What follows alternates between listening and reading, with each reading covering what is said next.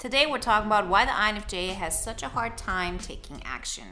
You've heard that INFJs are visionaries. They're all about being cerebral beings. I'm an INFJ, I know that feeling. I've known that all my life. It's actually something that INFJs are being described by.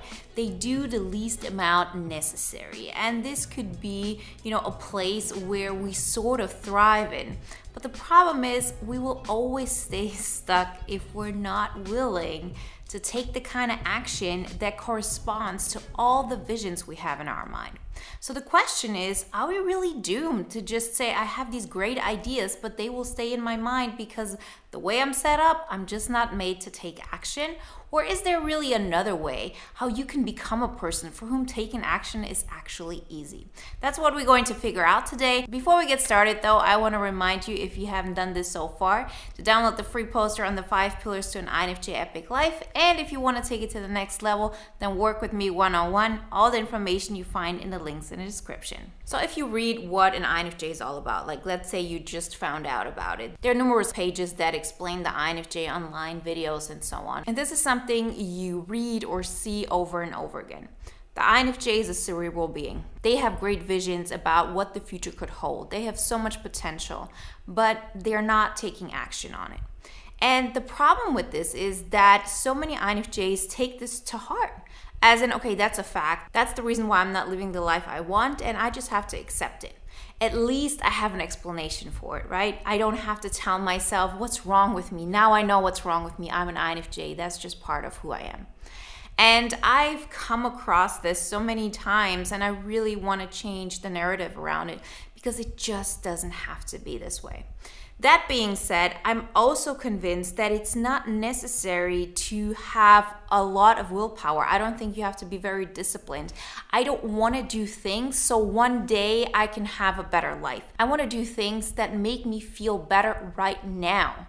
I don't want to suffer over and over again so one day it could be a little bit better eventually or maybe. So I cultivated a lot of the strategies that are based on the knowledge I'm going to share with you today and these are also things that I teach my one on one clients, people in boot camp. We talk about it in the audio guide. You know, those are things that you can really implement because I want you to be excited about every little step of the journey. So let's start from the beginning. Why are INFJs actually like this? Not because they're INFJs. No, it's a little bit deeper than that. First off, we are introverts. Second of all, we are intuitive introverts. We have introvert intuition as our first function and extrovert sensing as our last. And the thing we need most is actually extroverted sensing. And it's not like, oh, there's a problem with us being INFJs and that's why, you know, we're not taking action. Because if you think of another type, let's say the ESTP, all the same functions as the INFJ, just the other way around. And ESTP is all about taking actions all the time. Their biggest challenge is introverted intuition. And I'm not saying that's the function they ignore the most or anything like this. You know, I have other videos on uh, these topics. The point is that they need to get better at this, right? To have an intuition about where to put all of that energy, all of that extroverted sensing, all of that drive, where to put it towards. And once they find it, once they find the balance, it's perfect. You know, you have like the perfect combo. And that's the same way how it is for INFJs or any other type. I'm convinced that there is no such thing that you have a disadvantage or an advantage being a certain type. What we do have to find though is the balance of all our functions so we can operate optimally.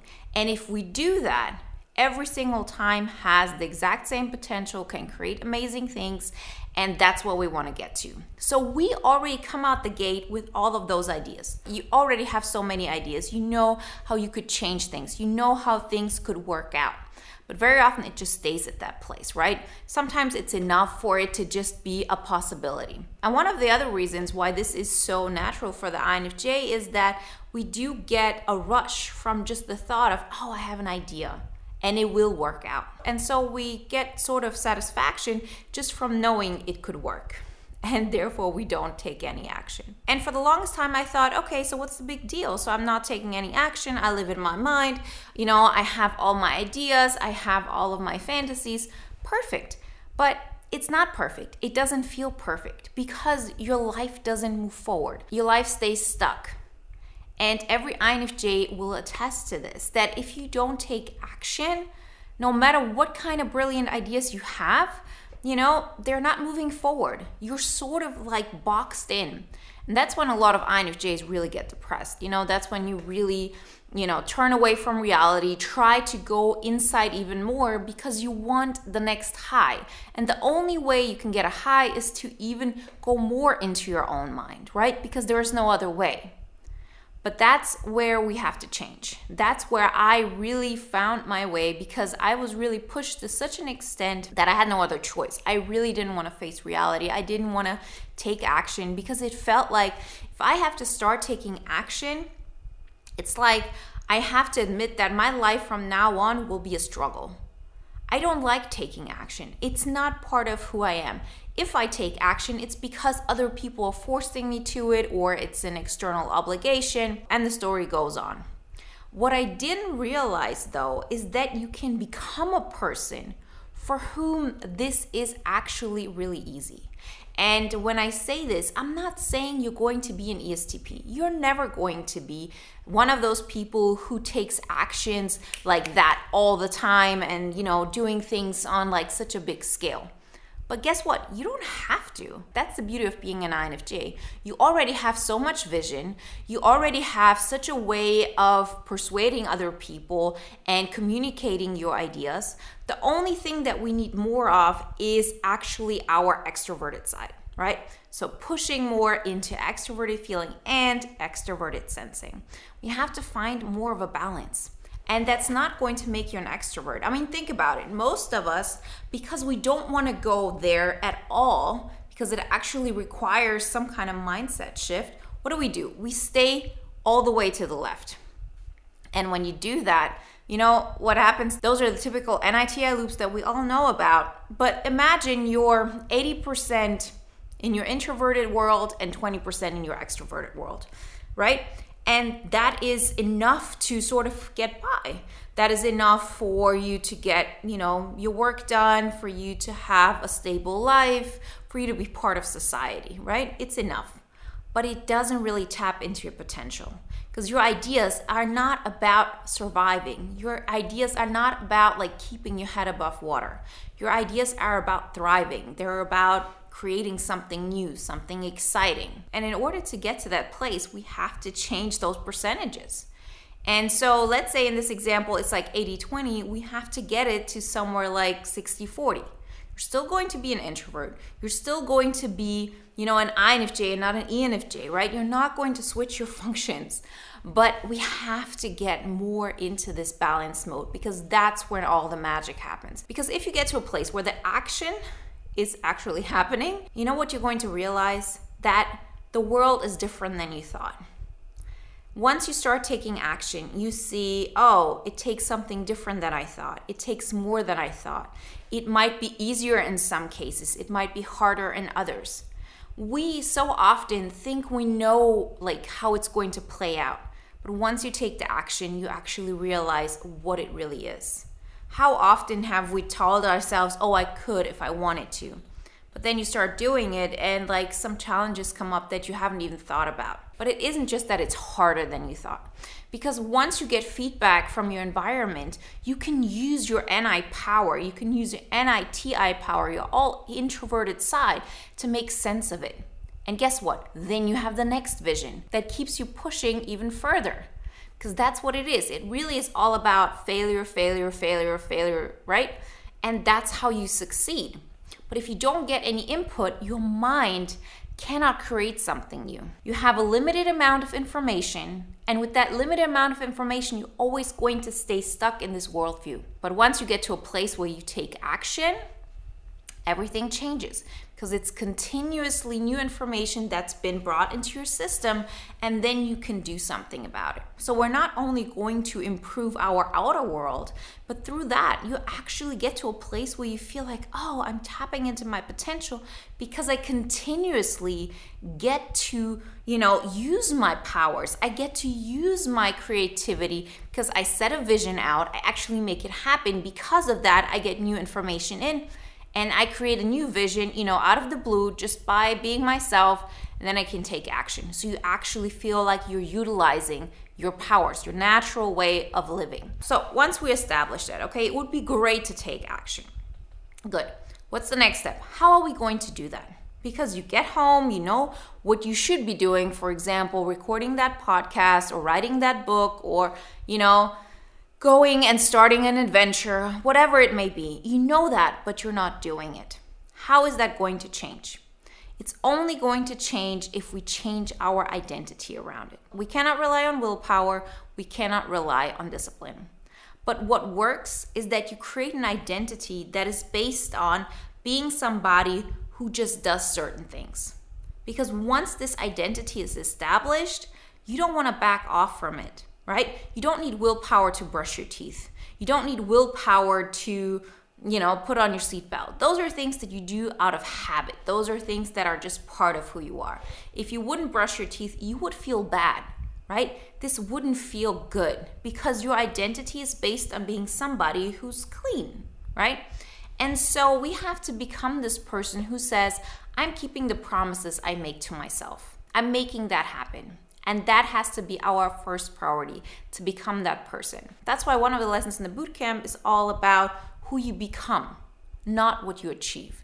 That is just like the afterthought, right? You want to become somebody who keeps the promises you make to yourself. That's it. And how do we get there? Well, the first step is to recognize that you don't want to continue the way you have continued. If you've gotten to a conclusion where you say, the way I've lived my life right now is not something that I want anymore, right? We need to change something about our behavior because if we don't, we're going to stay stuck in that position but it can't be something that is like too out there. It can't be something like, yeah, I'm just going to record my podcast when you've had the idea of recording that podcast for, let's say, five years, then you've never done it. My little motivation here isn't going to cut it. It's not going to make the difference, right? But what is going to make a difference if you start casting votes towards the person that you're going to become, the person who actually, you know, creates a podcast at some point. How is that going to happen?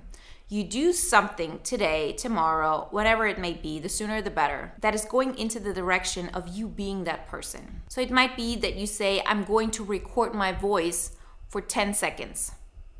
That's it. That's my only task. I have my phone, I have a recording device on it. All I have to do is just, you know, do like my five minute gratitude thing and I'm, we're not even talking about five minutes. We're really talking about 10 seconds here. So let's say you say i'm going to record 10 seconds what i'm grateful for today.